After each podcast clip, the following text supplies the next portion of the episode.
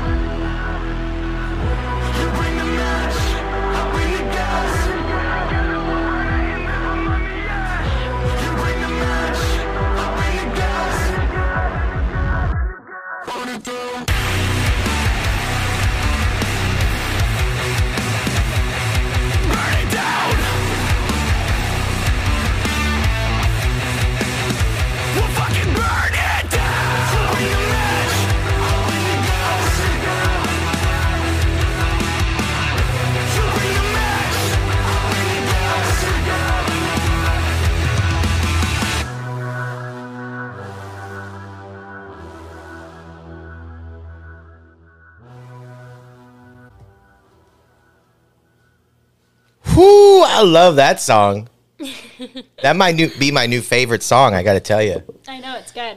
Well, welcome to another podcast with Highly Irritable. I'm your host, Adam Lee, and I'm Marissa Jane. Marissa Jane, the lovely, the beautiful, the sweet, the not so innocent, sex toy loving woman. oh, you're too kind. I swear sometimes. But let me tell you, as you guys can listen to or hear, the podcast has a special guest today. We are going to gear the whole show towards this gentleman and his band. That song you just heard was called Burn It Down, and it is by a band called Afterlife. And I'm sure some of you have already heard of this band. Um, but I would like to welcome to the stage because he is not only going to interview, but he's also going to be part of our show today because we are doing a game show. Yay! Yay, yay! Marissa hasn't had one in a while. She was like itching like a crackhead. I'm deprived. Yeah, there's not very many things she cracks out about, but game shows are one of those things. Right, babe? oh yeah. So, anyways, without further ado, I would like to welcome this gentleman to the stage. Uh, his name is Tyler Levenson, and he is the lead singer of a band called Afterlife. Tyler, welcome to the stage, my friend. What's up? What's going on? How are you doing? I'm doing good. Throwing back a couple brews. Yeah. And yeah, having a good night. Right on. We've been uh we I've been looking forward to this for a while. Me too. I was like the whole week, I was like, oh, fuck, you know, Thursday, here we go. About to have the best interview ever. I'm stoked. right on. Right on. Well, hey, uh, so why don't you tell us a little bit about like kind of the backstory of Afterlife? Like, how did it all begin? And well, actually, you know what? Let's not go there. Let's start this. How how did you get into music? What influenced you to get into music? So like I love this I love this question because it's such a unorthodox way to get thrown into music. So um, I had a friend's band many years ago play a show and I was going to the show and I was like friends with everybody in the band. I liked the band. I knew all the music. So we are on the way to the show. We get to the show. The singer in the actual band couldn't make the show. He got like in a car accident or something. I'm not sure. So they were like, all right, well, we can't drop the show. We got to still perform. And someone was like, why doesn't Tyler just do it? And like at that time, I was like, oh my God. I was like maybe 18, 19 years old. And I was like, yeah, let's do it. So we play the show and people are loving it, just going insane. And like as we were finishing, the singer of the band made it to the show, came into the show, saw what was going on, and then just walked out. And that was I was just like, he was that was just it. Um, so I was in a band called Every Passing Dream for a couple years. Um, and then at one point we decided to just kind of like not do that band anymore. And that's how Afterlife came about. So you so you didn't even have like singing lessons or anything, right? I haven't, I didn't take singing lessons or work with a vocal coach up until the last couple years, Holy cow! So you So- literally were standing side stage, and someone said, "Dude, we need you." basically. Yeah, literally, basically. And it was like, and it was my first time, I think, ever like screaming or doing, because at that time it was all screaming. Right. Y- yelling or something. I don't know. There was no technique involved at the time. And like the next month later, like we started like writing like a, an EP. So it was like into it, like no preparation, just having fun. And you know, I'm here today because of it. So it's awesome. That's crazy. I've heard it takes like years of practice to be able to do screamo because it takes like Yeah. a lot. It was. uh, I remember losing my voice like anytime I tried to do anything at that point. It, it, I think it, it also calloused my voice to make it sound the way it does today, um, by just like the trial and error of screaming and just fucking my voice up. And then you know now that's how I am. And then after all the touring we've already done, it's like, it's kind of like just talking at this point. Like I can just scream whenever and it doesn't hurt doesn't give any strain on my voice or anything like that. So I guess I'm thankful it happened the way it did. Well, it's kind of crazy though, because you write the songs for Afterlife too. Um, I know you've written a majority of this album songs too. D- Were you writing poetry before you even got thrown up to the stage, or were you writing songs before that even happened? no, not really. Um, I, I it's it's funny to say because I wasn't really involved in music growing up. Like I wasn't like I didn't have like I don't think favorite bands until I was like maybe you know 18 or 19 or something. So I, I wasn't really involved like how kids nowadays are. You know, you talk to a 12 year old, he'll tell you 10 of his favorite bands. Right. Um, so like I just got thrown into it and just got immersed in this world of like just heavy music and like one of the first bands that ever got me into heavy music was Norma Jean. Oh, okay, and yeah. I fell in love with that band and in the summer of 2019 we actually got to tour with them, which was like a huge like full circle type thing. Um, so it, it's just cool how things like that happen. I, it, I'm thankful for it. it's wild. I, I mean, it takes people. I mean, that's like a. I guess you could say that's like some sort of a natural ability for you to be able to kind of jump in the hot seat like that, and then Yeah. boom, start pumping songs out. It's not. I mean, and how long did it take you to literally? So let's just say like a song like um, one of my favorite songs. Marissa and I love this one is "Broken Home," Okay. and um, like how long did it take you to really write that song? Well, Broken Home, uh, so the whole thing with that song is we, myself, my guitar player, and our producer Zach Jones were here in Florida, and we were just messing around with like um, like some synth production, and we were just playing around with a bunch of stuff. And he was like, you know, why don't we write a song about your past? And I was like, I don't really know if I want to kind of like talk about that right now because I didn't feel ready to talk about it. So then when we started writing for the full length, because we were doing writing sessions in advance, when we started writing for it, he was like, I really think this could be a song that can touch a lot of people and can, you know, really make an impact. So we sat down, we started writing it. And I said, the only way I'll write a song like this is if it's like, like real life accounts of what happened. Hmm. I wanted to tell the story from the, the incident it's where it started all the way you know, to where it ended for the song. I couldn't go on like forever about it. So when I wrote that, it was all like just, I was just telling basically what happened. That it So it's- really is. I mean, listening to the lyrics of it and then kind of reading you talk about it because it, it, it is true though that at the age Yeah. of 14 you came home one day and out of nowhere your dad just decided to kick your ass Yeah. It, like, the, so like I was out with like, so one of my friends at that time, his, you know, father committed suicide and, you know, I was being a good friend, the best friend I could at, like at that time, like to be there for him. I got home and like I told my dad about it and he just was spitting off the wall about all this other stuff and like just kind of like it just made me mad. So I obviously I, I you know at 14 I said something. I don't mm. exactly remember, but like I I said something and I went to my room and then that's where it all started. It just spiraled out of control at that point. And that was just like the the events of that night. And then that's where it took the song. And we wanted it to song like we wanted the song to feel very it's a sad song. Like Yeah. when we play it live, like grown adults will come up to the merch table and they're like, I can relate to that song, or this is what happened to me when I was a kid, or there was times when I was mean to my kids like this. You know, so so it's like it it we never had any intentions of releasing it as a single or even playing it live. Um, but one day we were doing rehearsal and we're like, we got to play this song live. Like yeah it's just powerful. it really Uh, so is We put it in the set list and it became like it's like people loved it. do you mind if i play a sample for the audience Yeah, go ahead. okay so I, I wish more people knew about the song. No, like it, it streams one. pretty well, but like I, I feel like that song could have been huge. Well, you know, it might be one of those things where you guys bring back as like a resurface, you know, that's like you bring it back to another album because it, it definitely is not getting what it deserves. And this is one Yeah. of those songs, you know, it, it's funny because a lot of the times when artists I've noticed write their deepest, darkest song, that's not always the one, even though it should be the one that gets, you know, the most uh, Yeah. views or or streams. Like Jonathan Davis has a couple songs from Korn that he wrote that are like insane. Like you can Oh, yeah. feel the way he feels in the moment when he was being molested by his whatever.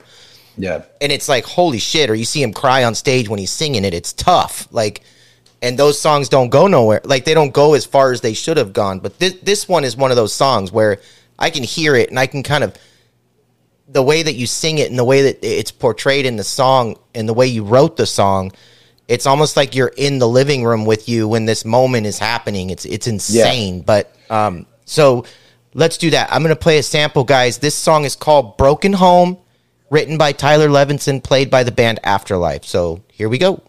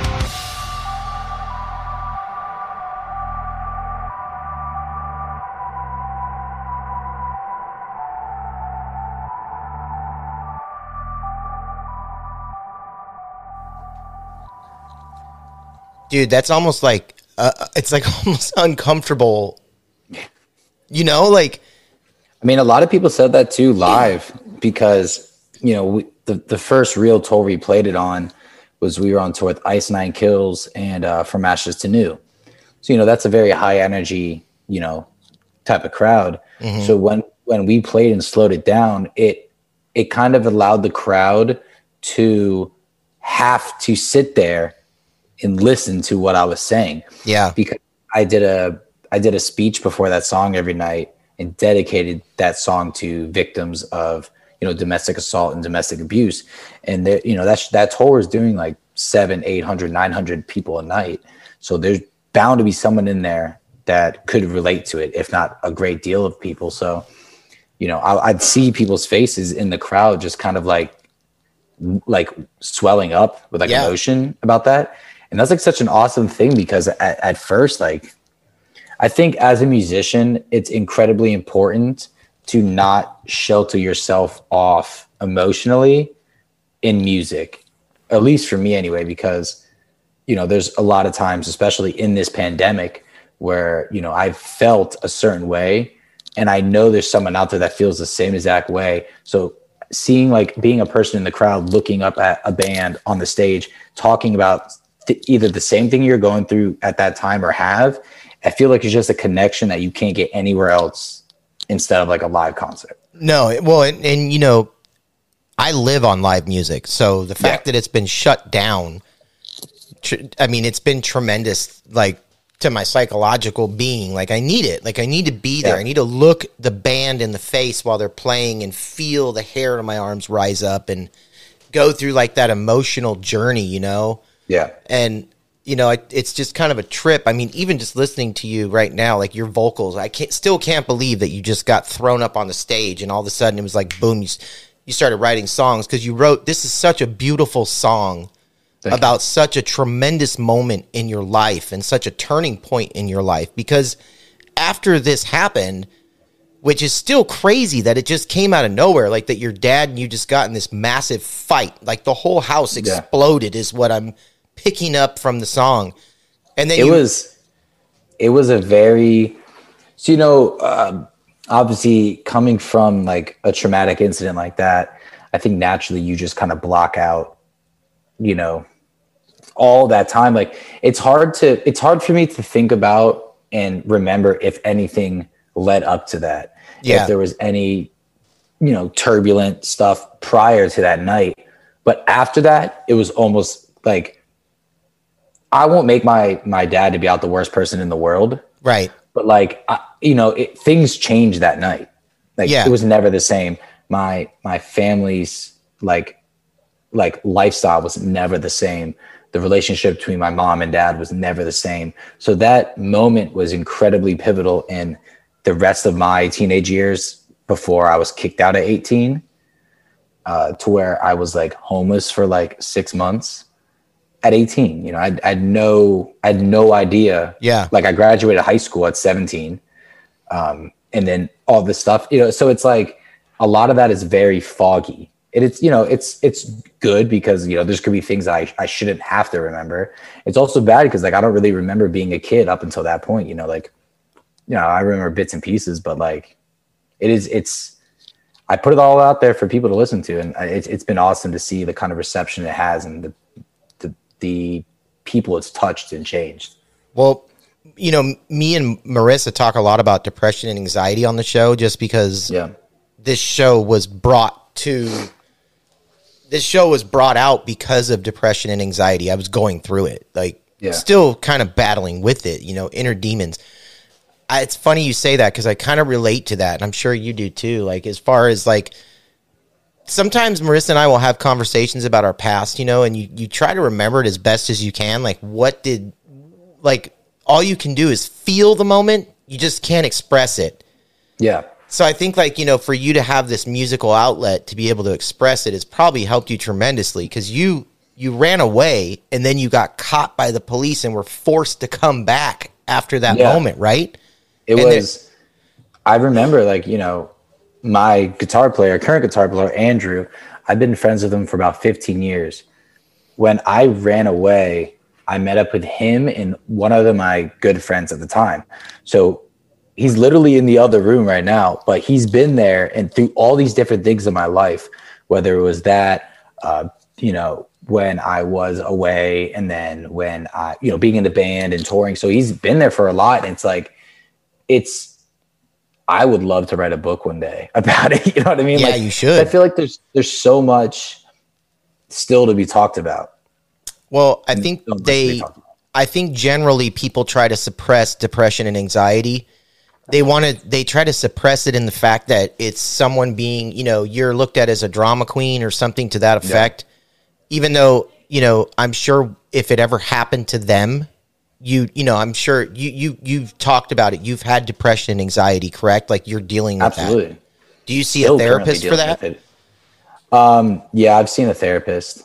Um, I'm trying to deal with it on my own, Yeah. um, which is it, it's tough. I don't recommend it to anyone if they try to deal with it on their own. It's hard. You know, if, if I feel like if you are going through these things, a professional is probably the best bet. Um, but you know, it's it's. I think the pandemic. I, I noticed as I get older, my anxiety, my depression, my you know self doubt, and all these things, it's getting worse. And mm. not worse in a way where it's going to prevent me from doing things, but I'm becoming more aware of of it. Yeah. Yeah. as a kid, it's like it's everything's happy go lucky. You know, you don't have any mm-hmm. real issues or or real responsibilities. But as an adult, it's like all you can think about is like these things. Yeah. you know, it's it's something that the pandemic has only made worse. Honestly, Yeah, I, I think that you know, for people like us that deal with this kind of stuff, like it's funny because I know there's a ton of people that do, especially people in our in our industry, entertainment, yeah, and I think anxiety and depression is like probably the leading cause of people becoming entertainers because it's like Yeah. you break out, you realize like you know all these things affected me a certain way, and I had no idea. It's like Yeah. PTSD, and it just hits you one day, and you're like, damn, like you know. I never even knew this about myself. I didn't Yeah. know I felt this way, and now I felt this way. What do I do? It- yeah. you know it's it's i'm thankful for music and being able to perform because i've been told and i've noticed this myself when i'm on stage performing it's like an entirely different person as you- as you're speaking to me now i'm very like calm i'm collected like i'm very you know the, the way I am. Yeah. But on stage, it's like it to me. It never mattered who I was on tour with, whether we were second, third, whatever. That was my show when Yeah. I was on that stage. I, I'll, I'll, I can even DM you a video or send you a video. It's the same thing when people like listen to the music. They're like, I cannot believe that voice comes out of a of a person like you. And it, it's been really nice to have that kind of outlet on stage to go there and just kind of like take a whole new form, like take a whole new identity on stage. Right.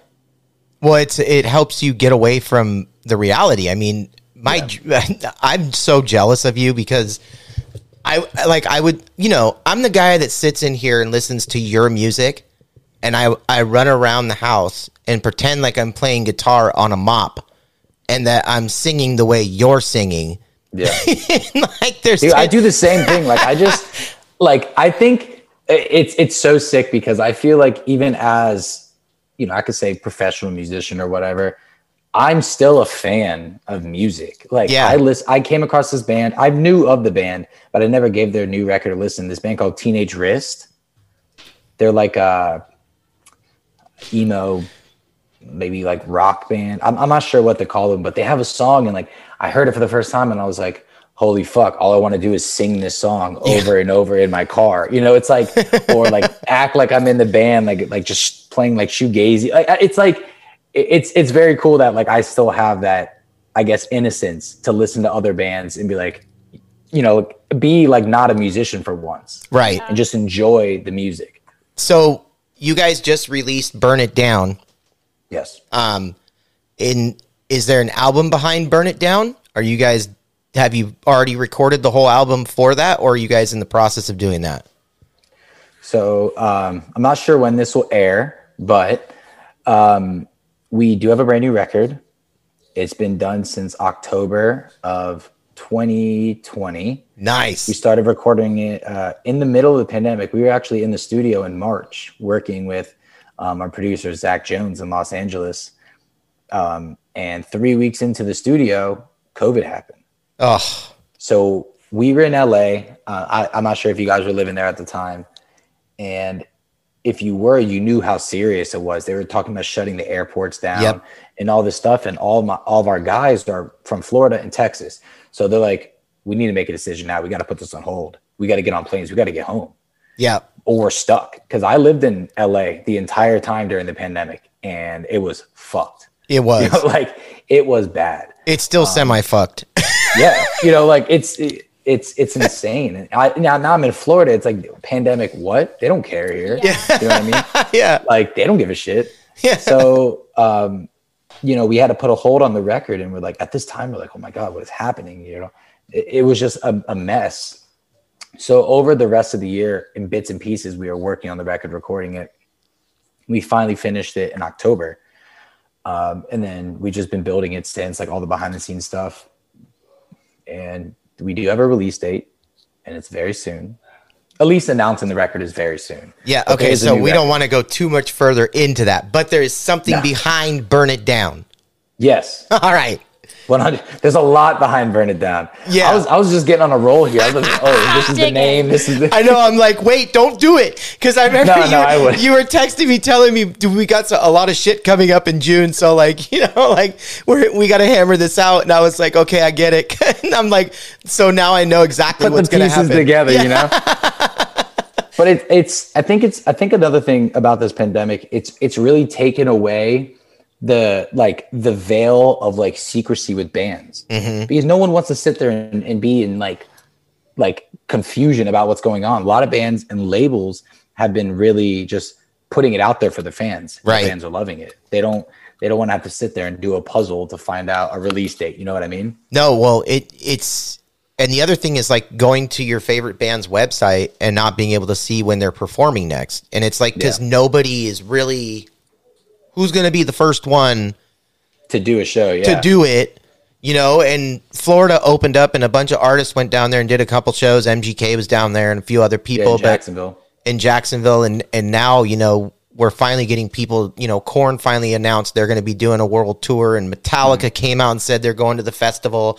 So I mean, it's it's kind of cool to see this starting to open back up. I I can't Yeah. wait for live music.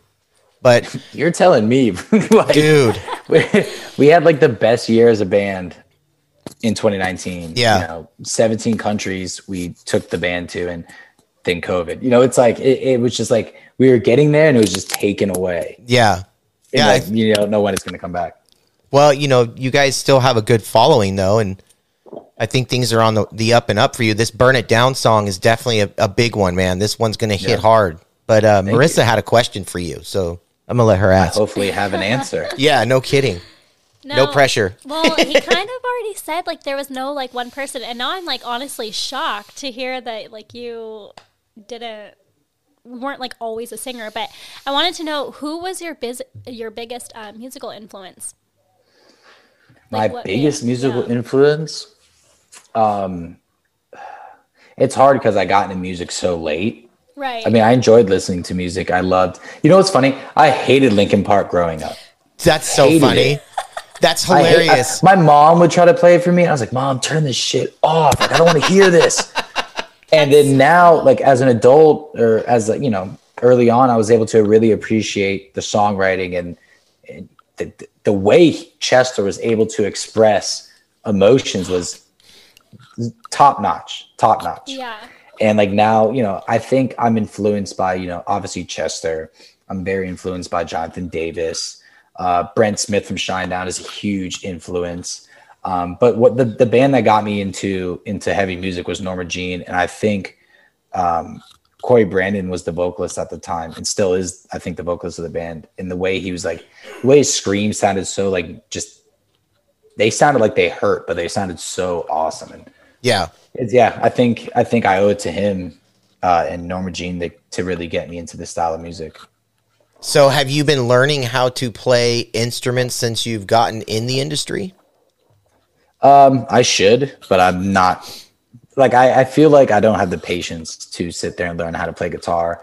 Even though we have a ton of guitars here, I can just pick it up at any time. Or like Andrew, show me our, one of our songs in guitar or or bass or whatever. I just I love writing and I love you know doing some like programming and production because I love making like weird noises and stuff with like keyboards and stuff. I love that kind of stuff. Like a lot of synth, I'm like more into than like actual guitar and bass. Um, but where I really thrive is I love doing like graphic design for the band. So like I design almost like everything that we put out. Yeah, well, I can tell by your apartment, you're pretty good at Yeah. doing the interior decorating. It's been great. different I feel like uh, a Martha design. Stewart over here. I, dude, I have to say though, like that is fucking impressive for you to have the ear to. Because I mean, people can sing. There's a lot of people Yeah. that can sing. There's a lot of people that can be front people for a band, but to be able to sing and follow the music and understand where your ups and your downs go and and all the shit that goes behind it because there's so much more to just getting and being a front man. I mean, Yeah. for you to have the fucking ear that naturally and be able to produce the stuff you've produced now. I mean, dude, the fucking sky's the limit for you, bro. Thank you. It, it, it sometimes I don't even really realize it, and I, you know, I always like to give credit where credit is due. Like I wouldn't be where I'm at without my band, without our producers. You know, they're they're very integral to it. But I love that. Like I kind of just figured it out on my own. Um, you know, I didn't I didn't have a vocal coach. I didn't have someone telling me this or that. I just had to figure it out for myself. You did it the old like, school Find way. my voice. You know. Yeah. That's just, dude, I'm so fucking crazy. So I want to play another song for the fans, and then Sure. we're going to take a small break. Okay. because I got to get the sponsorships in. But I want to play this. in. So this song right here, guys, for all you highly irritable people, this song's definitely going to irritate the shit out of you in a good way because you're going to want to punch someone in the fucking throat. I The name- who it is. this is one of my favorite songs. Um, I've listened to all their songs, obviously, but this one is is one of my favorites, and it it literally like I listened to it before I even got on the Zoom call with you. Yeah. I was doing like backflips, like I was ready to fucking do my WWE uh, wrestling debut. So, without further ado, okay. I want to welcome. Uh, I want to for the fans of highly irritable in all highly irritable ways. This song is called Throat.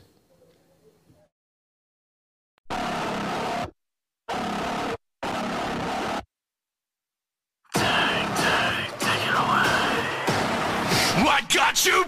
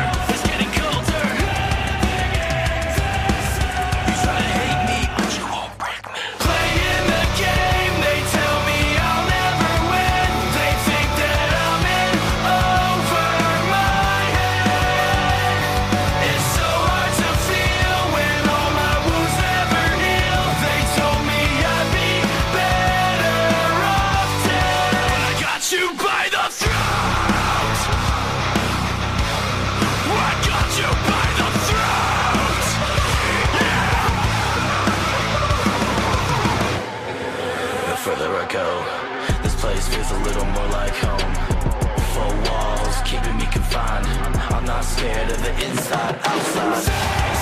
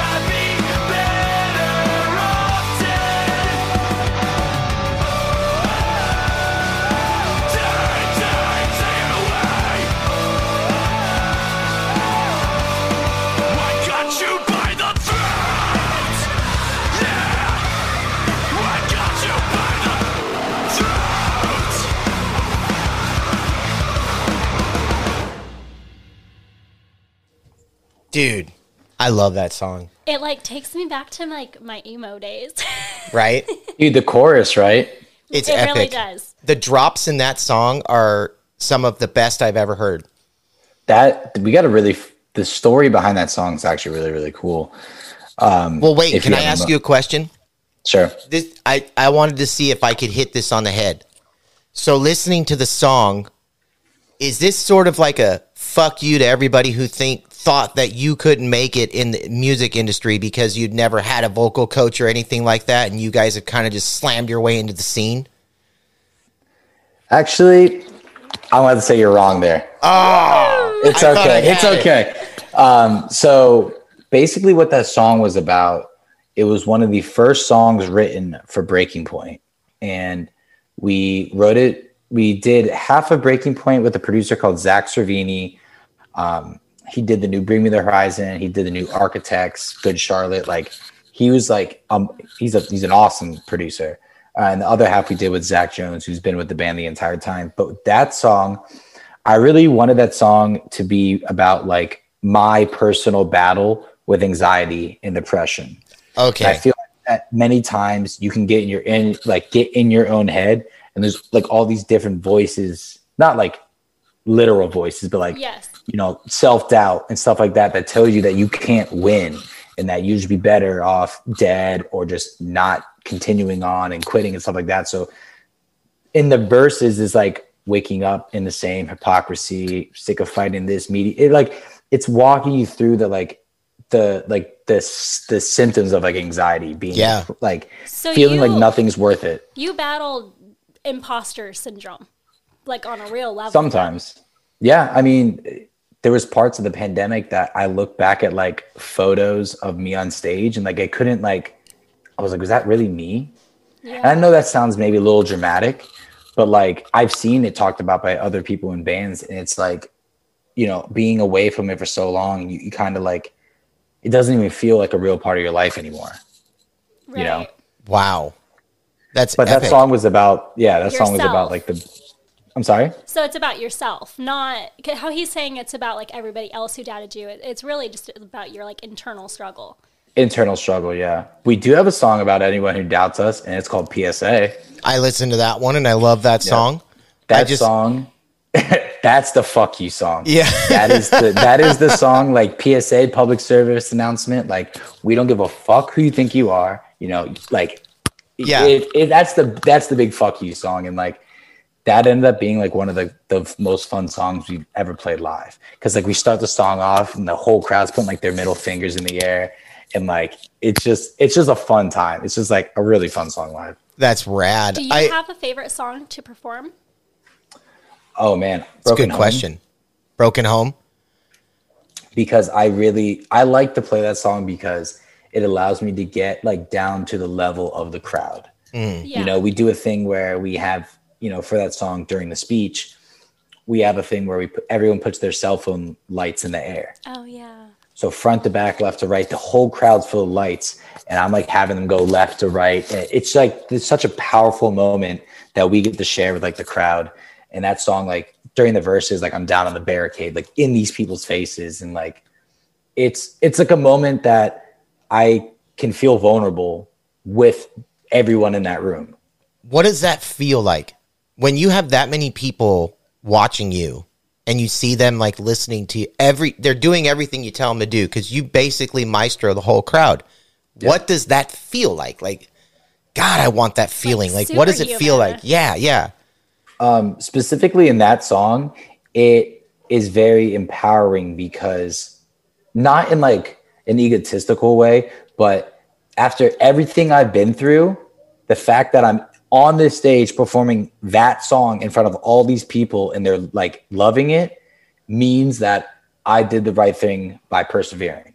Mm. Like it's a testament to show that I'm still here Yes. and like that is a very powerful and fulfilling like moment for me every time we play that song because i mean there's been a lot of times that i've wanted to like quit or give up and not just in music in general yeah. you know like there's a lot of moments where it, it feels like it's like it's just like there's no end in sight so you know every time we play that song or every time we step on stage it's a real testament to the band and myself that i'm still here i'm still having this opportunity to like perform for these for these people at the shows Does it? So do you have to have like? Do you have moments when you have anxiety? Because like one of the things they do, like when anxiety hits you, because for me, it's like I st- I have certain feelings that I tend to recognize, like oh fuck, I'm having an anxiety attack. But like they say to recognize those things, that way you can sort of kind of at least know that this is why it's happening. Because normally what Yeah. will happen is I go into the, you know, mine's more health related, mm-hmm. so it's like I go into the panic mode of like I'm gonna have a stroke and die. Take me to the Yeah. hospital. You know, like fuck, I don't want to feel this way anymore. I'd rather just fucking leave the planet. You know, like do you, do you, do you go through that in the same way? I definitely have moments where I can like anticipate a panic attack and they happen almost like every morning. Like I'll wake up and like immediately be in like a panic attack for no re- like I have no idea why uh, it happens or like when I get overwhelmed with like a really like important decision that has to like just for some reason always happen immediately like it just has to happen Yeah. at that moment in time like there's no de- like no available time for debate i always had that. And i always it, i'm starting to notice like a trend of why i feel this way certain times. And i have an app on my phone that has been a real lifesaver and i've had it for over three years now called simple habit. And it's an app where it, it's like a it's partly meditation it's partly like ther like therapeutical like advice and stuff like that. And you, you just basically listen to it. And it charts times dates um, specific events of like oh today i'm having anxiety i'm going to listen to anxiety or i'm having um, procrastination issues, I'll listen to this. So it, it kind of like makes a graph to kind of like calculate how you're feeling, when you're feeling, why you're feeling, and how many times you go back to listen to the same thing. It's it's honestly been a real help.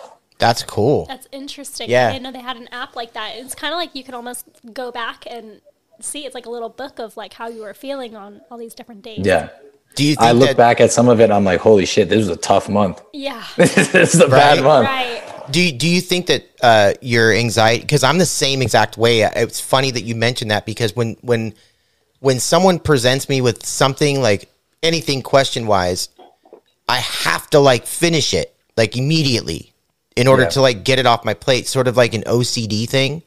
So I'm like Which the I same way. well. Yeah, I know I do. I haven't been clinically diagnosed, but Marissa knows like he's OCD. Like there's things I would love have to do. to know what your uh, hold on actually i would love to know yours but let me tell you mine to Yeah. see if you know what i'm talking about Yeah. so when i was younger i used to have a flip phone and every time i flipped the phone down i convinced myself that i cracked the phone so i had to flip the screen up to make sure i didn't crack it and i put it down and like oh fuck i cracked it and and i did it over and over again until i convinced myself i didn't crack it the other one is is locking of doors so I have to lock my front door multiple times, pull the handle to where like I'm basically breaking it to to convince myself the door is locked. And I have to do that at my front door, my bedroom door. It's like it's almost like insane at sometimes. No, I, I agree. I do the same thing. Um, I did, and the funny thing is with the flip phone, I did the same thing for real. Like See? I, it's like insane. Like dude, I would do it all day, like all Yeah. day long. Like people would stand next to me, like, and they would say, "Dude, for real? Are you fuck? Can you stop? Like, fuck, you're and making all like, this no, I noise." can't. You Yeah, no, I'm sorry. Like, Like it's just I have to. like the other thing that I do is like right now, my wedding ring. Like Yeah. I I take it on and off with the same finger, like uh, over and over and over again. And Marissa it drives her nuts because I've broken like how many wedding rings? I think you're on your third or fourth one. Oh my goodness. Yeah, yeah. So and like it's definitely. Now imagine if she broke three or four wedding rings. new. Our rings Yeah. are different. yeah, yeah, yeah. She, I he would have to have like I don't know how many rings. yeah, you you. equivalent to mine. She's got a security guard next to hers. Okay. yeah. No, it, He's like, why aren't you wearing your ring? And I was like, uh, that's like the most priceless thing I own. I'm not gonna wear Yeah. it. I keep Right. it locked up. Yeah, It's got like a shrine, like a glass box around it. right. It's got like a padlock on it. Get it. Well, uh, let's take a quick break and then we'll come back and we got a game show. Are you ready for that? Whoop, whoop. I'm ready for it. All right. Let's go. We'll be right back. I just want to take some time to thank my sponsor, Anchor. Um, if you haven't heard of them, um, they are the easiest way to make a podcast. And let me explain it's free. There's creation tools that allow you to record and edit your podcast right from your phone or computer. And Anchor will distribute your podcast for you so it can be heard on Spotify, Apple Podcast, and basically any other platform. Um, you can make money from your podcast with no minimum li- listenership, and it's everything you need to make a podcast in one place. Um, it's what I use. So if you haven't yet, go and download the Anchor app on your phone or just go to anchor.fm.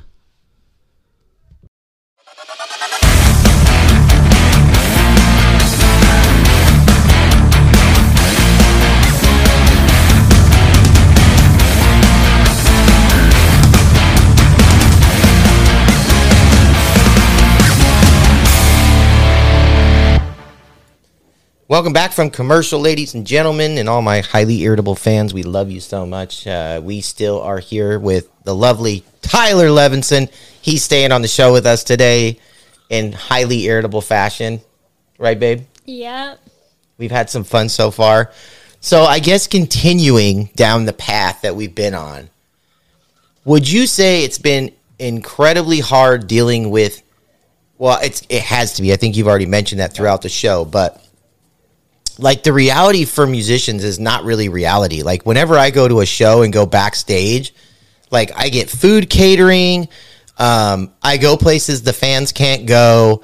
Um, you know, like people are asking me, would you like some water? And if you get like side stage, you have people that are constantly asking you if you need something. Like, Yeah. do you think that the adjustment that you had to go through because you like you said you were on tour when it happened and you guys even though you're not the headliners you're still being treated this way like they're Yeah. still treating you as the they, they they they put them on the artist you know um do you think like how big of a an awakening was that coming back to real life where it's like this sense of like immortality is gone right Uh, well, I mean, luckily for me, in between tours, I have like a job.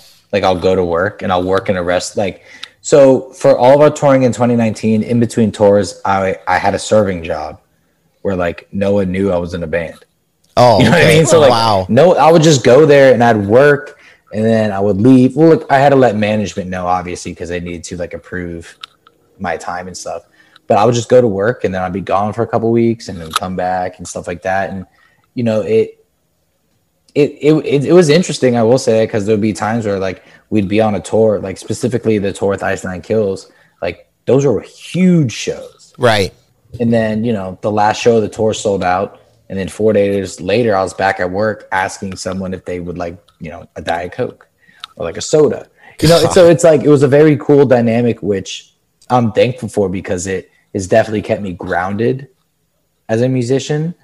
Because I feel like you know, if, if you don't have any sense of reality, you're just gonna think you're fucking Dee Snider 24 7. You know what I mean? It's like Well, yeah, I mean, but most of them do though. Most of them do have no sense of reality. Like yeah. they're not, I mean, they're one of the most catered to entertainers. So like so my do you have because I have an internal struggle, right? Because I'm the same thing as you. Like I have a day job. I'm a blue collar mm-hmm. guy. Like every day I go to work. And then I do this, which is a whole nother world. Yeah. Do you have like that internal struggle like that I have where, you know, you go to work and you're just like, dude, what am I doing? Like, A hundred percent. fuck, It literally happened this. like I, I know when we were trying to sch- schedule this i was like yeah i just got this new job and this and that and i have to figure out my schedule there'll be times at work when i'm like fu- like i don't have to do this Yeah. it's like Dude. like, like i'd be like a, a customer i mean luckily i work in like a really really nice restaurant now but before like there'd be customers that would like you know not tip correctly or stiff you altogether and i'm just i'd be like you know what fuck this. Yeah. like on stage i'm somebody here i'm asking you if you want you know fucking french fries. You Well, know, not- it's like not just that though. Like think of like this t- like you you wrote a song that got 2 million streams on spotify and that's only spotify like that's not even That- itunes or anything else so you wrote a song that has 2 million streams that You've writ- song also went number one three times on Sirius XM Octane. yeah so you have like dude It's, it's and then it's you're like, do you want fries with that? no like that's not no yeah. The, the the the conflict i have is that like with the people that are managers above me. And i know don't take this wrong guys because i know they're going to listen to this and go adam's a dick. But what my internal struggle is like dude i'm so much fucking smarter than this. Like what am i doing? Like why am i allowing myself to be a part of this when i have this whole other thing that i'm so smart at right? Like like you've got to go through that struggle on a daily basis Yeah, and you know, with with me, I work like on top of doing band stuff. I work like fifty five hours a week at my at my restaurant. So it's like, you know, I, I deal with it every day. Where I, you know, I'd rather be on tour or I'd rather be connecting with fans online. But instead, you know, I do have to survive in the real mm-hmm. world and pay my bills. And don't get me wrong, the band makes money and the band is, you know, almost sustainable but there's also a sense where of like if I don't put that work ethic in, I'm going to lose my work ethic. right Yeah. You know, going to work every day and having to work for something, it's it's it's beneficial to me. At, at least to me. Like I love coming home with, you know, X amount of money knowing that I worked for that. it gives you something to talk about too right Yeah, I mean, reality. at work, I you know, no one knows I'm in a band. You know, it's it's cool. You know, like to and like you know, obviously, like I'll shoot the shit with some tables, um, and then you know I'll let it slip that you know, oh yeah, I'm actually in a band. And they're like, oh my god, what band is it? And then I tell them, and they're like, holy fuck, you're verified. I'm like, to me, it's like just that is the best thing. Like, because at work, like they don't know, they don't know any, they don't know anything. So like, you know, I've I've made a few friends at my job, and like I'll be like, oh, let me follow you on Instagram, and they're like, yo, what the fuck? What is this? Right? And I'm like, oh yeah, I'm oh, actually in a band. Yeah. and they're like, "What? What do you mean, just a bit?" You know, so it's like, Yeah. it's it's it's always super cool to see that reaction and like, uh, I just got back from Europe. And, you know. they'll they'll like go through the Instagram, they'll scroll through, they'll listen to something like, "Oh my god," you know, however many month listeners or streams, and then it, to me, it's like.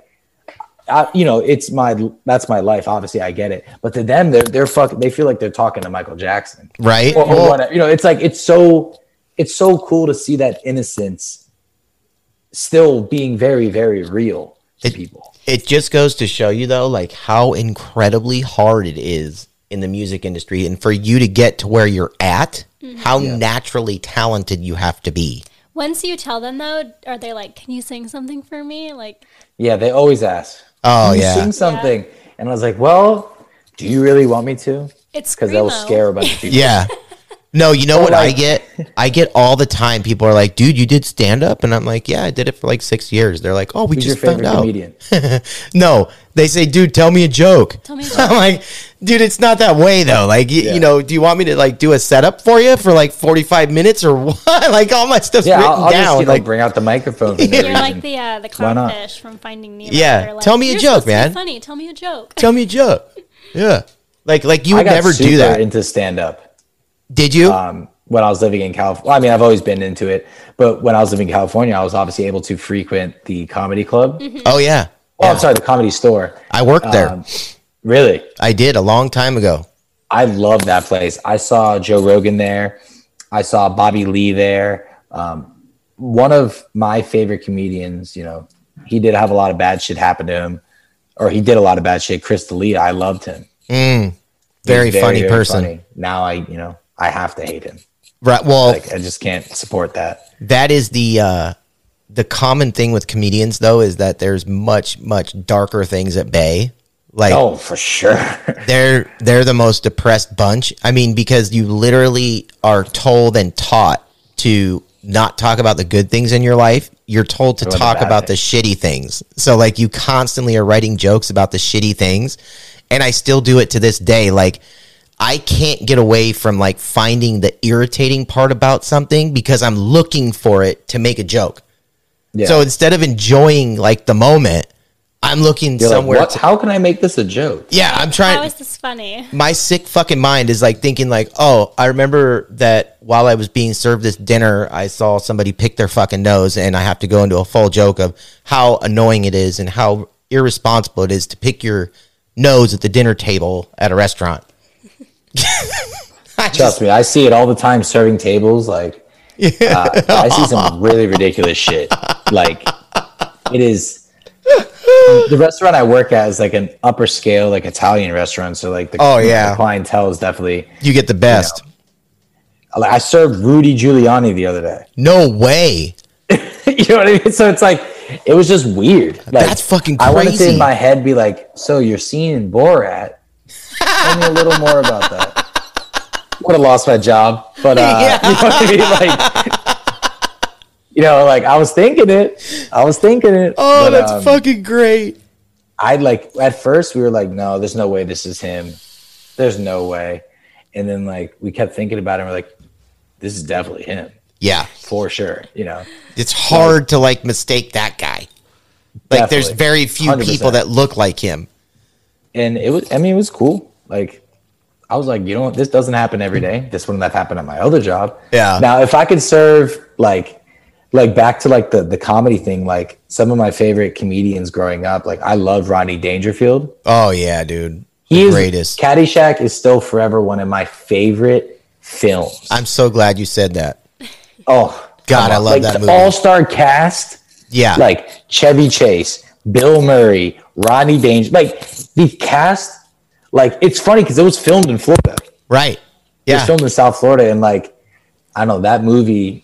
It just I grew up on it and loved it. Like I did yeah, too. I gotta, I'm gonna watch that tonight. I did too. Yeah. No, we we Marissa and I love comedies and we love horror, so that's like what we're into. Yeah. Total opposites, but they're both our favorite. But yeah, we, we oh my god, Caddyshack. Even Bill Murray's brother was in that movie. Like, and a lot of people don't know that. All star cast. It was crazy.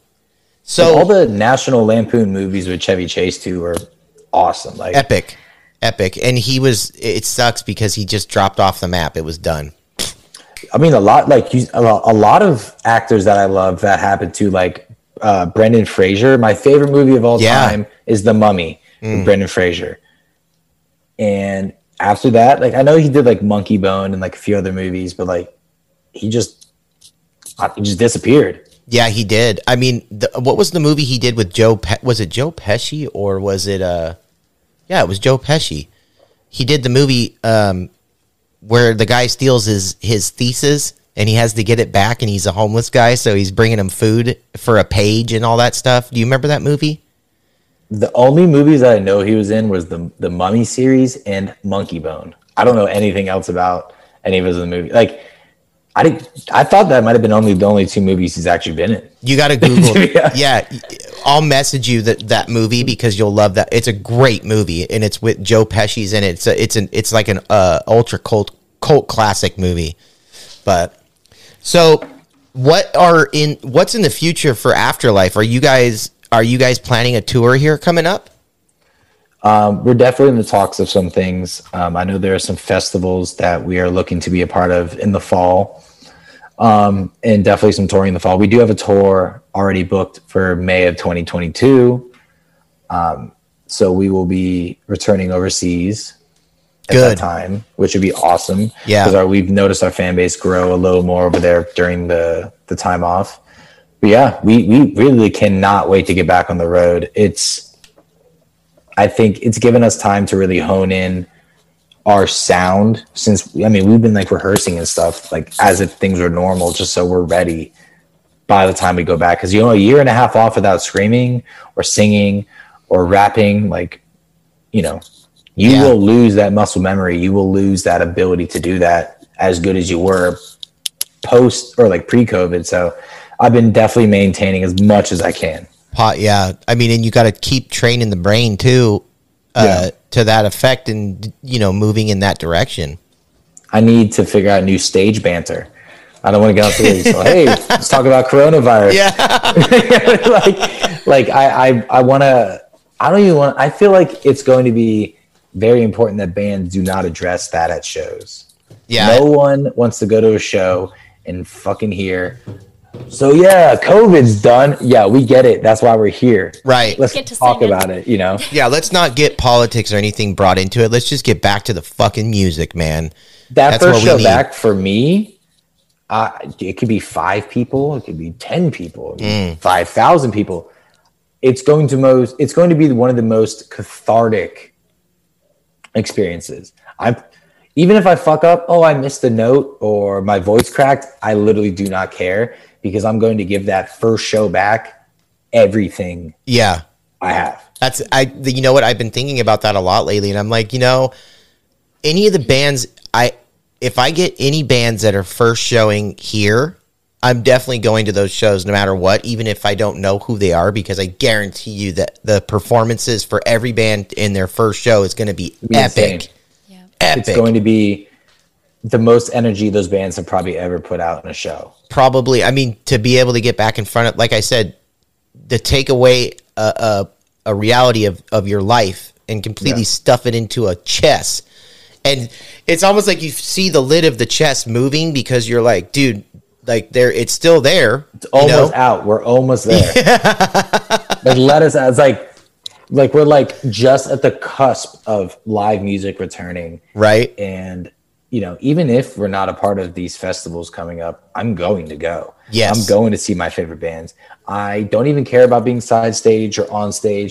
I'm going to be in the crowd with the people getting fucking kicked, punched. I'm going to enjoy it any way possible. I will pay eighteen dollars for a beer. I Yeah. do not care. I, you know, like, dude for real like i'm the same way i will enjoy sitting on the lawn seats where i can't even see the band just listening Yeah. to the music Just hear it, and the knowing that it's there yeah so I you got can't wait. So you got uh you got time for a game show, man? I do. Dude. All right. Did you say? game What, what, show? what am I gonna say? No. Yeah. Nah, bro. It's Uh, too late. Actually, it's past my bedtime. I gotta. Of course, I got time. Yeah, here we go, man. So, hey, listen. We are going to do a game show. I got to get my game show ready. Here we go. We are doing so so just so you know, we are doing a uh we are doing a Price is Right theme, ladies and gentlemen. And uh obviously our two contestants are going to be the lovely Marissa Jane and Tyler Levenson. And I will be your host of the show, your Bob Barker, whoever you'd like me to be. And uh, we'll have our corny ass shit going on and all that Yeah. good stuff. So let's get into the uh, let's get into the game show tactics, ladies and gentlemen. What is the uh, the thing Bob Barker used to say? Uh, remember to always get your pets sprayed and neutered. like that man, that man had a that man had a mission to make sure Yeah. that was happening. Oh my god. I think he said it for like thirty years or something. He's like, Oh remember. Remember to get your pets spayed and neutered. with this big ass microphone. Oh my god. I got to get my sound effects board up here. Let's go. It's been a while, Marissa. Are you ready? Are you sure? Oh, I've been waiting for this. And and listen to what I got. You ready for this? Coronavirus! Oh yeah. Coronavirus! Oh yeah. She's back and with a vengeance. Yeah, she is. You Okay. the show too long. Where was uh let's see. What are we doing? We got to do theme A, right? Yeah. Because I have yeah, to do my good. disgusting pathetic uh porno voice. Are you ready? I'm ready. Okay, let's get into the game show. Welcome to the game show. Oh. Welcome to the game show that has no end or beginning. Oh, It's perpetual. It's perpetual motion and completely a waste of time, but we are gonna do it. because it brings me joy. I don't know if you guys are ready for these items that I've picked, but I have the greatest, I swear to God, the greatest, like, way, the greatest descriptions ever of these items. You're scaring me. Okay, so item number one. You guys ready? Yes. Ready. Okay. Can you guess the price of the adjustable portal? Uh, sorry. Bleh. Here we go. Retake. Adjustable portable robo fuck sex machine by the number one best sex machines. And let here's the description. The RoboFuck adjustable portable sex machine is not just your usual sex toy. Put aside your little vibrators and dildos and make way for the fuck king. This sex machine is for adults who are ready to really experience what the most intense orgasms are all about. Play along, play alone or with a partner, made for man or woman, this sex machine deserves a special place among your sex toys. Sure, we can have all the fun with dildos, vibrators, and all your other sex toys all day, but nothing compares to the orgasmic power of a sex machine that is ready to deliver the hardest orgasm on demand. Wow. My god. Can they really say that? Like, I feel like, I mean, there has to be some science backing that. Listen, this is Someone's daytime. got a PhD in that description Yeah, for what sure. the hell? This is daytime television, guys. No. This is that 3 a.m. commercial. You You, know you this. wake up and it's loud as shit in the middle of the night. Uh, and there's some like redhead in a bougie outfit saying, Like, "Just have what is fun." going on? Yeah, AdamandEveOnly.com. yeah. Some poor bastard's like, "Why did I marry my wife?" We apologize if you're driving to work at 6 a.m. right now. You got to listen to this. All right, are you ready? yes. Is the price 400, 395 or 621? Um, can I have the dimensions of the product, please? The dimensions, I don't have those. I'm just kidding.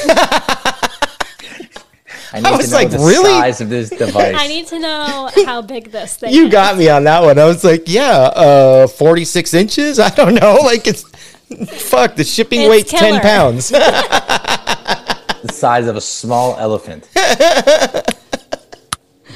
Can I get the prices again, please? I will list the prices again. Are you ready? yes. 400 395 or $621. Hmm. Where's my doo doo doo doo? Oh, I gotta. Yep, I'm sorry. I messed up. Here we go. It's been a while. I love this sound.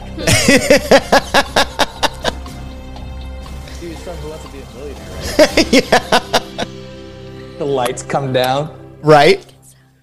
Do do do do do. are you gonna get a boo or are you gonna get an applause? God, if I get a boo, I'm gonna cry. And I feel like you went and you like started with the hardest question that there could have been. Oh no, it gets better. Oh, that's I have not even begun for the t- two of you. You know, I'm gonna write off 400. I don't think it's gonna gonna be 400. It's not. I'm like, is it gonna be 395? That's a lot for a sex toy. 621's even more though. So I'm gonna go with 395. But if this thing's like ginormous, if it's like a life size like fuckable machine, I mean, I need the dimensions, but I'm gonna go with 395. Okay, Tyler. I'm gonna go with 400 because I feel like 600 plus is, is quite a lot. So we have 400. Is that your final answer? That is my final answer. And is 395 your final answer? Yes. Ladies and gentlemen,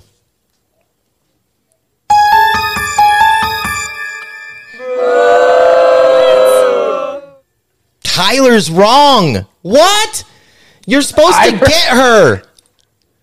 The actual price is 395. I know my sex toys, people. Holy shit, you Jeez. freak. Beaten by five dollars. so I didn't I know I actually actually made the cheated. same. Actually answer cheated her. because I have one of these. Uh, the dimensions are a 5 by 12 and it's in my nightstand. by 12. Yeah, she's got one. She's got one hiding from me somewhere. Yes, it's behind both of our pillows. That's how long this fucking thing is. It's the Robo Fuck Adam. That's what it's called. okay, so Marissa gets a point. Thank you, thank you. So so far, okay, and just so you know, Tyler, you can guess the same answer. So now that we are aware of that, I did Okay. not know that. I, was- I okay, that might have could have helped. okay, so we're go- okay. So here's what we're gonna do. We're gonna scratch that one off. What? No, Did no, give her the take my point. It's fucking fine. point, Tyler. God damn you! It's all a part of my plan. You game show warrior. time. I told you guys she's a freak. Here we go. For the next question, are you guys ready? Yes. We're ready. Can you guess the price of this miscellaneous sex toy? The Booty Baiter, extra, extra large doggy style.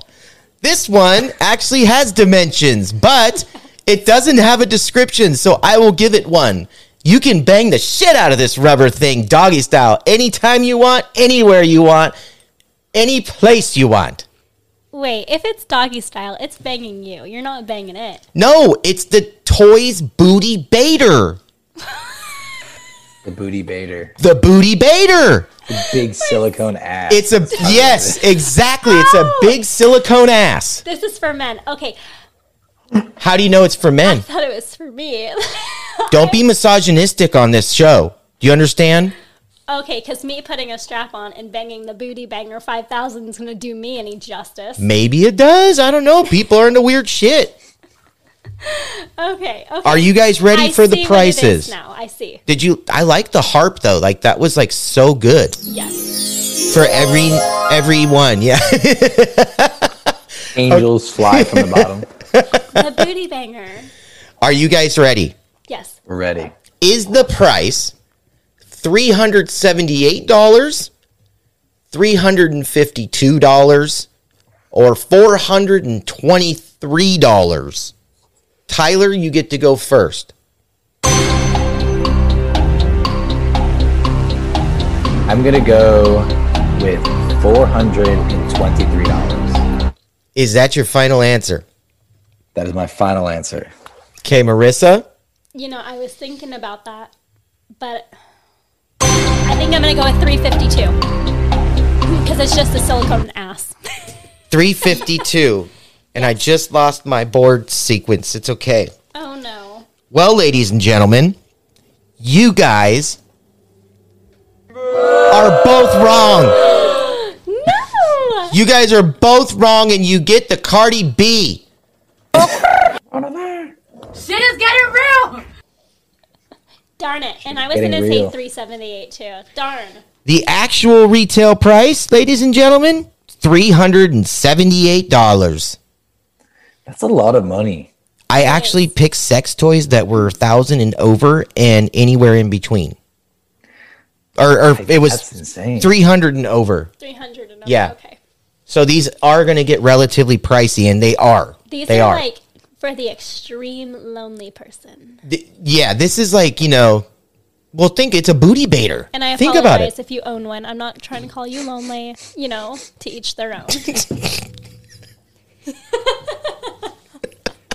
No comment there. That was just Yeah. Sorry all of our lonely fans that we just lost. not only fans, lonely fans. Right. Yeah. Good one, babe. Yeah, thank you. Thank you. Are you guys ready for the next one? Yes. Bring it on. Here we go. Well, guys, number three on the list is our Motor Bunny Sex Machine in black.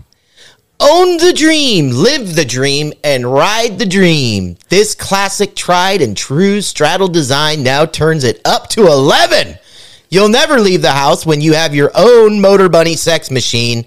As seen in hundreds of adult movies, this is the classic tried and true right on top design that gives you the power, the angles, and the stimulation that your adventurous sex life demands. Hmm. So hop on it. Motor Bunny is the most advanced and versatile power vibe in the world. Just to be clear, I didn't leave my house before buying this thing. Perfect for a pandemic relief. Oh, yeah. Use your stimulus on this item. This is literally the pandemic sex list. Yes. Oh my God. Are you guys ready? Never ready. leave your house again. Is the price nine ninety nine, one thousand two hundred and twenty three dollars, or one thousand three hundred and ninety four dollars? Wait, as in like nine dollars and ninety nine cents or No. nine hundred and ninety nine? Nine hundred ninety nine. Okay. Yeah, this is over a thousand. Jeez, what the fuck does this thing look like? Dude, it's insane. A thousand dollars. it's insane. And we haven't even gotten to the good ones yet. Well, they just said that they use it in professional movie, like adult movies. Yes. So I'm gonna say um, this thing's got great quality. Great quality. Okay. So Marissa, yes. Is it nine ninety nine, twelve twenty three, or thirteen ninety four?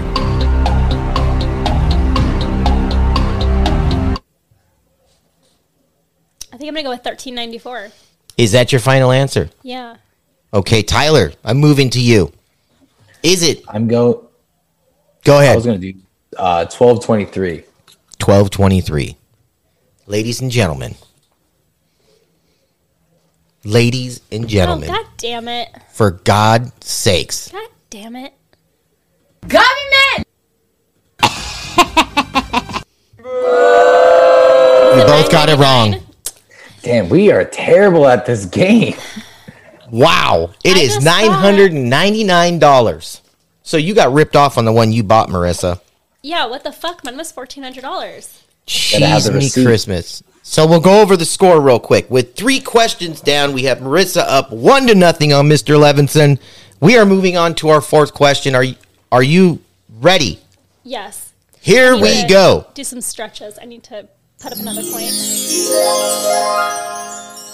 You're not going to want to leave the house with a, this in your living room. The male prostitute massager vibrating anal sex toy with three speeds rotating plus 10 speeds.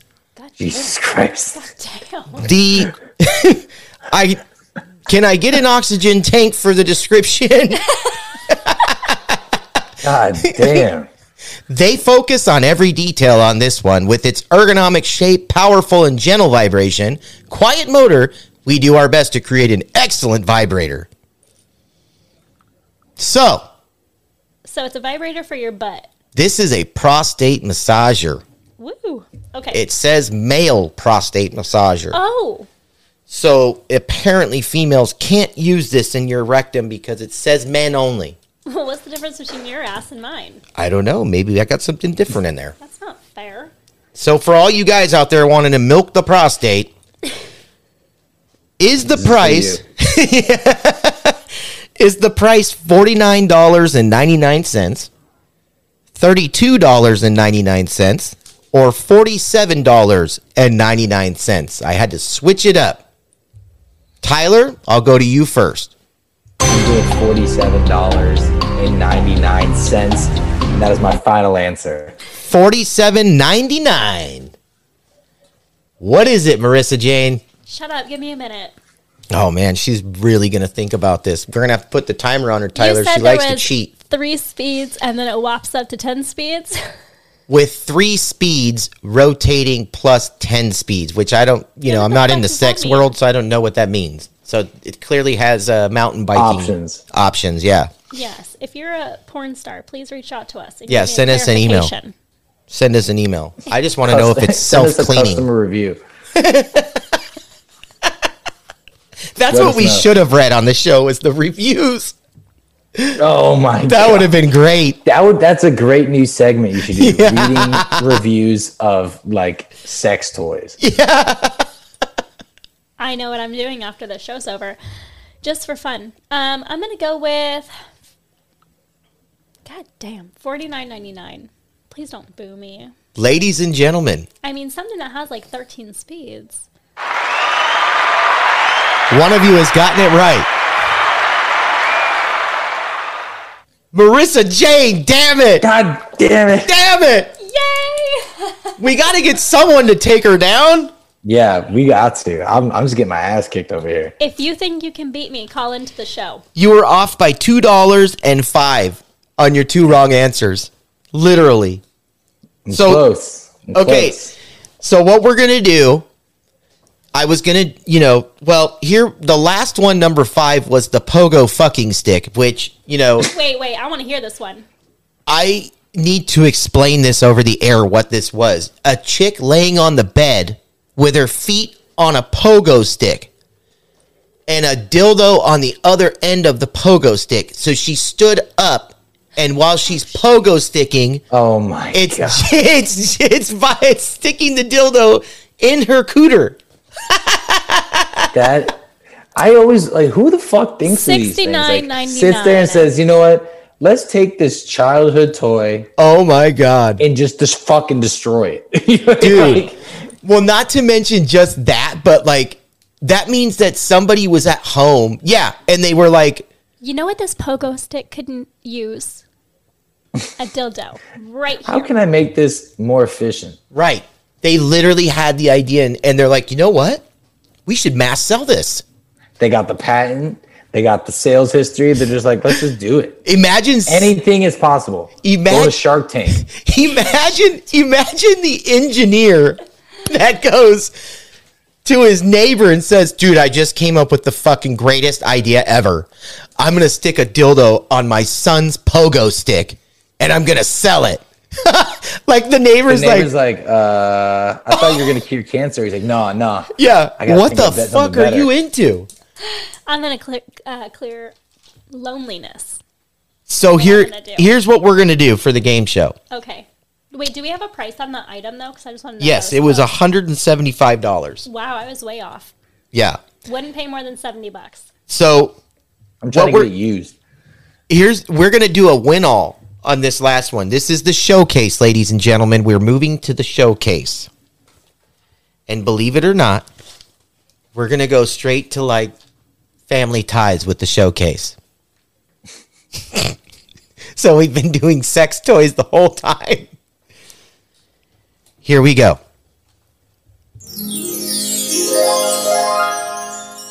Tyler and Marissa for the game show. You need to guess a number between 6,000 and 10,000. What the cost of a first class flight to the Emirat using Emirates to Dubai? Wait. This You know what's funny? flight? I've actually looked this up before. So the Oh, closest one without going over will win the show outright. Okay, can you say that again? What would it cost to fly from LAX to Dubai using Emirates first class? The price is in between six thousand and ten thousand dollars for a one way ticket. For one person. One person. One person, one way ticket. Yes. And I have written down the answer. My hands are here, so there's no cheating, no Google. No Google. And he already knows the fucking answer. I don't know the answer, but I definitely did look this up at one point. For what? He's a musician. He travels. Well, no, I watched this documentary and they were like, it was a guy, he was on YouTube and he does like all these really cool travel stuff. I've He's seen like, this one. Yeah, I've he, seen like, the one. Does expensive shit and travels around. His name's like Samuel, I think. Yeah. And yeah, that's how it is. That's how I he takes a flight on Emirates, and it's like the baddest flight ever. There's like three in flight meals, and it's all first class. It's beautiful. So you have to so. guess between 6,000 and 10,000.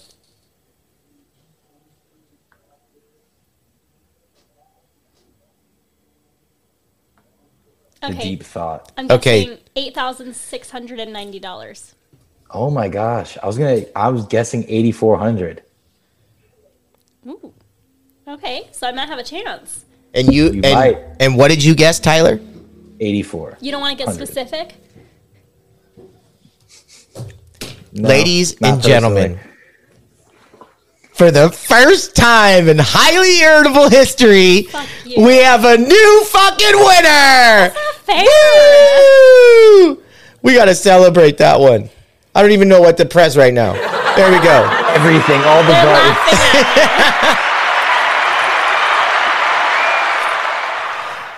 Finally. Well, you know what? It's been a lot of fun doing that game show with the two of yous. I got to tell you. Oh hell no! You're giving me the answer. The actual price is seven thousand three hundred thirteen dollars and ninety eight cents. Wow. So I was over. You were way over, yeah, both of you. Interesting. I thought it was a lot more, to be honest. I thought the guy said fourteen grand, but I think Well, that's think about it. round trip. Round trip, yeah. One way is that much. Like round trip, yeah, fourteen. Yeah, yeah. So, dude, that was epic. Cool. You guys did great. Proud of both of you. I'm I'm surprised at her sex toy knowledge because I you. I don't know anything about that shit. well, it really just like kind of shows the highly irritable fans that we're fucking weirdos. So, Thank you. I'm gonna take my bow. Fuck Yeah, because I'm Because not a I'd imagine if someone, definitely someone listening, is probably like, "Wait, I have one of these things." Right. Let me pull up my receipt. yeah. So, Tyler, you got any plugs you want to throw out there right now? Um, shout out to my man Daniel Watson at Topo Chico. If you've never had Topo Chico, you should definitely had it, it or have it. It's an amazing mineral water. I love it. Um, I don't know. I got put on the spot there real quick. I don't Yeah. know. I was just I, I love Topo Chico, so I'm always gonna represent those guys. Yeah, yeah, yeah. No, it's it's okay. Uh, He's now, still thinking about the sex toys. I'm getting yeah, right. Yeah, I threw I'm, him off. I'm just goobered. the best way to do it is to throw your guest off with like weird shit, and then hit him with some other weird shit. What is I can't imagine what's next. Yeah. So uh, boom. It's like all right. I no. Well, no, man. Hey, seriously though, Tyler, I want to say thank you for coming on the show. Um, we're gonna definitely do this again. I I hope that you come back on the show because um, you're definitely a big advocate for depression and anxiety, and uh, my show kind of wraps around this. Our show, sorry, wraps around that along with having a lot of fun. Um, but I wanted to say thank you from the bottom of my heart, man. I'm super glad that you did this with us, and uh, hopefully we get to do it again. I would literally love that. You know, like like I said before, I just love shooting the shit. I love talking. I love getting to kind of be normal. Yeah, hundred percent. 'cause, you know, there's a, there's a lot of stuff that you know I kind of have to have a specific face about, but like this this stuff like this is like I, it allows me to be just normal myself and like just natural, and so it's it's it's an I should be thanking you for letting me do it. you know what I mean? Like, I, no, you know, I I was I- I looking forward this to this for a long time though. I I literally, w- I- you know, Marissa knows, babe, right? How much do I love musicians? Oh, it it's his favorite person or type of person to interview. literally, and and you and I have, you know, our our, our uh, we have a lot of similarities in our background. So I, I definitely was enjoy I enjoyed the shit out of this. It was fun. So I'm going to give you all didn't kinds of plugs. It was two hours. Yeah, it, it it goes by quick. It happens every time. We we we were like we've said we we do this thing every time, and I know I'm going to veer off here for a second, but we're like, okay, we got to find a way to dial it down to 30 minutes so we can do our hour and 20 minute show like we always do, but it never fucking happens. Every time we get totally, you know, engulfed in the conversation with the person we're talking to because, you know, it's interesting and we want to know. Yeah. And and I don't care how long it goes. I still post it and I leave it unedited. So this is the way it's going to go up. Exactly the way we're putting it down. So I mean, it's like you know we're trying to spread awareness and also get the coolest people in the world a, a voice to the people that we are broadcasting to. So we appreciate you very much. And uh, if you guys get a chance, you can follow him at uh, at Tyler Levenson on Instagram. Right, that's the handle. Uh, Tyler underscore Levenson. That's right. Basically At. Tyler underscore Levenson on Instagram. He's got Twitter. Give them um, your Twitter handle and YouTube as well, because I know you have a couple uh, platforms. Um, My Instagram is Tyler underscore Levenson. Uh, my Twitter is just at Tyler Levenson. Um, and I don't have a personal YouTube, unfortunately. Okay, so the band Afterlife has one, but what I'm going to do is post that stuff on the show notes for the fans so you guys can go in and check out Afterlife's website and you'll be able to click on Tyler Levenson's pages and see where he's at. I'll have all them up as hyperlinks. Um, and with that said, Tyler, it's been fucking real, man, for real. Thank you. Of course, thank you guys. Like seriously, like thank you. It's Anytime. just like what I love to do. Like, you know what? When We're- you said like when I when I when I hit you up and I was like, dude, I love it. Would love to be a guest. And you're like, yo, let's do it. I was like, fuck yeah. I was like, let's do it. I was pumped about it, man. Of Any musician that wants to come on my show, man, they're welcome with open arms. Don't give a fuck if you have two people listening to you or 50,000. It's the same. Musicians are all rad, and I want to talk to every single one of them. And he is gone. Well, you got your ass kicked in a game show by the lead singer of Afterlife. I don't want to talk about it. I feel like you have a story to tell for the rest of your life. I mean, it's a good one, um, but I, I'm definitely not proud of it, and I don't I don't consider that a loss. Only because I still got more points, and uh, I had fun. Well, I guess if you're going to take it that way, but the showcase was the end, and I was the host, and I made the rules. Yeah, it was still a lot of fun though, and um, yeah, I, I want to do more game shows in the future, and I like when we uh, incorporate the guests in them. I think it's more fun. I thought it was way more fun, and I really enjoyed this format, especially just because he was so into it, and I feel like he had a lot of fun too. Yeah, and I, I think he was definitely caught off guard and uh, surprised with my uh, guessing capabilities. He he once or twice said that he was super shocked with Marissa's sex toy knowledge, like of prices. I don't know if it's so much my knowledge in sex toys or if I'm just really good at guessing prices. You do have a knack for it because when you analyzed like the the toys or like how big you thought they were or what they weighed it you put like pretty close prices on everything Yeah, I need to know like um, what they do, the description. I need like the reviews, the the product dimensions. You know, I need all of the information so I can like accurately price the product. right it was it was very surprising i i, I truly was proud of you that you Uh, kicked his ass I take this stuff very seriously. I could do this for a living. I if you need me to price your sex toys or any any stuff in a particular, just uh, you know, go to my Instagram. Uh, just yeah kidding. no reach out to us on the website yeah, reach out to me. I can um, come price your products for you. we, we not only will help you with your podcast strategy and marketing strategy, but Marissa will help you price any type of merchandise or sex toys Yes, or I- sex toys. I am free. Oh man. Well, should I hit the final thoughts or what? yeah, definitely. Okay, so I have a different strategy for final thoughts for this show. And this is going to be the only show that I'm going to do this on. I'm going to include you in my final thought. Oh, you're so sweet. Are you ready? Yeah. Okay, so I have a question for you. Okay. Is it becoming more and more prevalent? Well, actually, is that the right word? Is it becoming more is it coming is it becoming easier to understand your anxiety talking to all of these people that have it? I definitely think so. Um, I'm I'm finding it that um, more people are more relatable to me. You know, I'm very um, introverted, and I I have um, very bad social anxiety.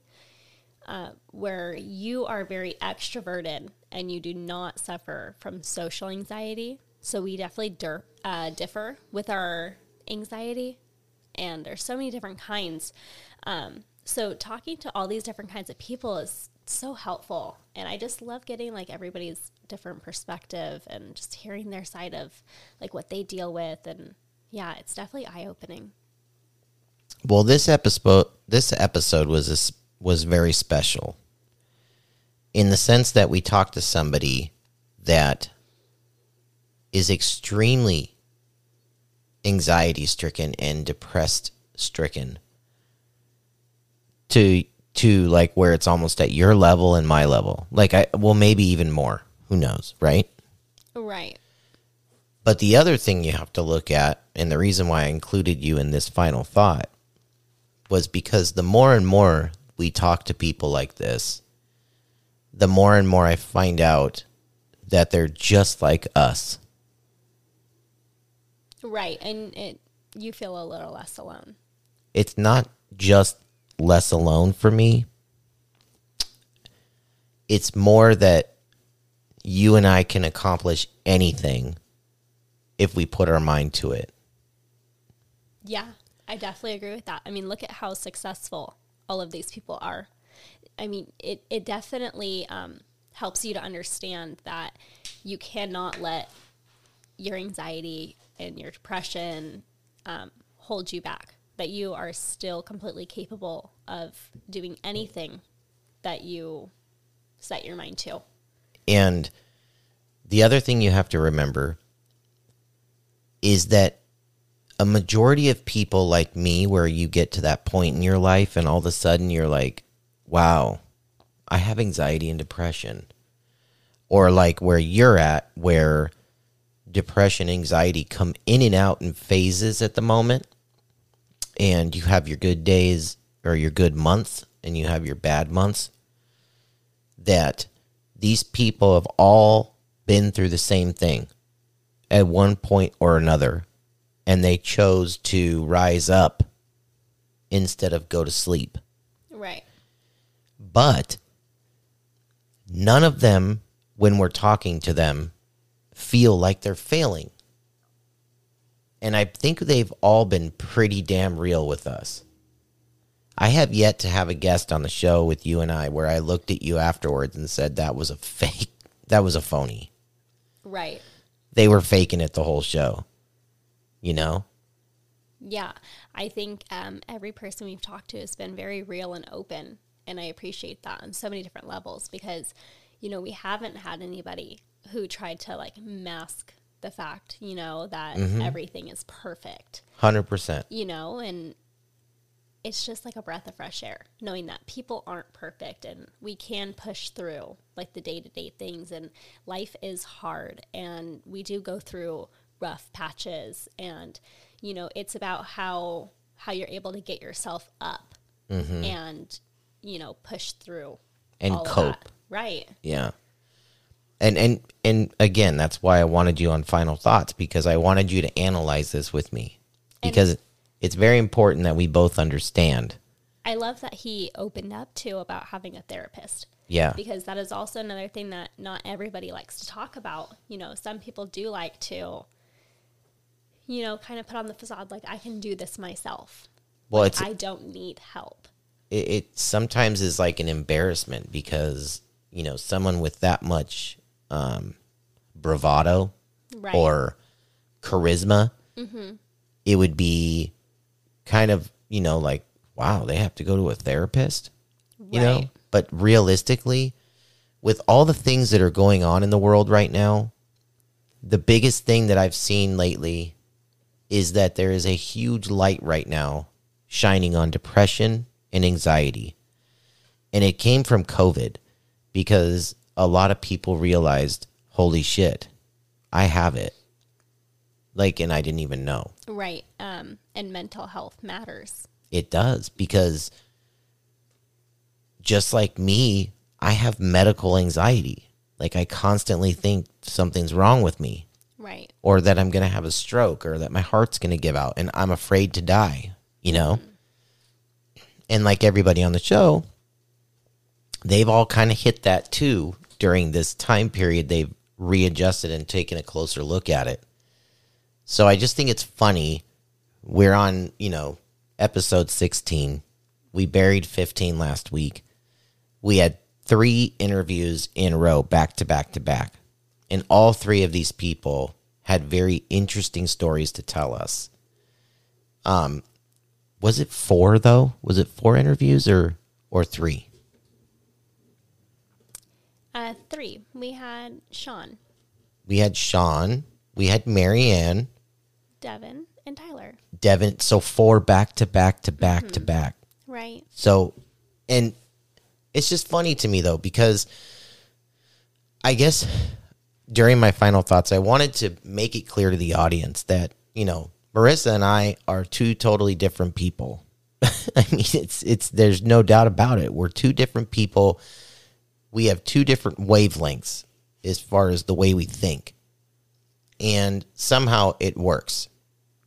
But we also have two types of things going on that are dark and yet it still works and yet we're sitting here doing podcast with you and the most introverted person i know who would rather just kind of like chill out with the people she knows versus meeting new people is doing a podcast so if you think you can't do it you definitely need to understand that you can and stop worrying about all that stuff. Like just hit hit the record button, hit the the button on the camera and take a video, you know? Write it down. Do what you got to do. But like all of this is just really funny to me and I've thought about it a lot, especially throughout the interview right now with Tyler. I just kept thinking like, wow, you know? Wow, like how much do we have so much in common with all these people? It's just there's one different thing in all of them. They, like us, had the mentality of fuck it. I'm going to do it. Yes. I'm going to go for it. And I'm not going to be afraid. And like Devin said, who gives a fuck if you fail or if someone says you sucks? Because it's okay to suck. Right. And like Sean said, what else do I have to lose? Right? Mm-hmm. And like Marianne said, you're excellent people, you're excellent parents. So it all ties in together. And then there's Tyler, right? Bringing it home for the fourth interview in a row. And our next show is not going to be an interview. It's going to be a real show again with me and you talking again and just having some fun and, you know, doing game shows or whatever. But I wanted to tie that all in and just bring you in with me and tell and allow us to have that kind of aha moment, like they say on the Curse of Oak Island all the time. That irritates me. it's an aha moment where you can sit there and genuinely look at me, and I can look at you and tell you like these people are no different than us, Right. and they just happen to want to come on our podcast. Isn't that cool? It's awesome. It is awesome. Yeah. And you can learn so much from everyone. Yep. Every person you meet has something they can offer you to learn from. and you just got to know where to take it from and everybody has a story and everybody's interesting Yeah. I definitely agree with that. so if you guys just happen to run into marissa and i on the street Yeah. and you know, we're together, just stop us and say hi. Or don't, because we're And- on a date. Well, no, I want you guys to say hi. Say hi. Try to give us a hug. You know, push push Marissa's boundaries, Yeah. you know? And then I want you guys to look at both of us in the eye. Real like hard. right through our soul, into the back of our heads, and tell us, go fuck yourself.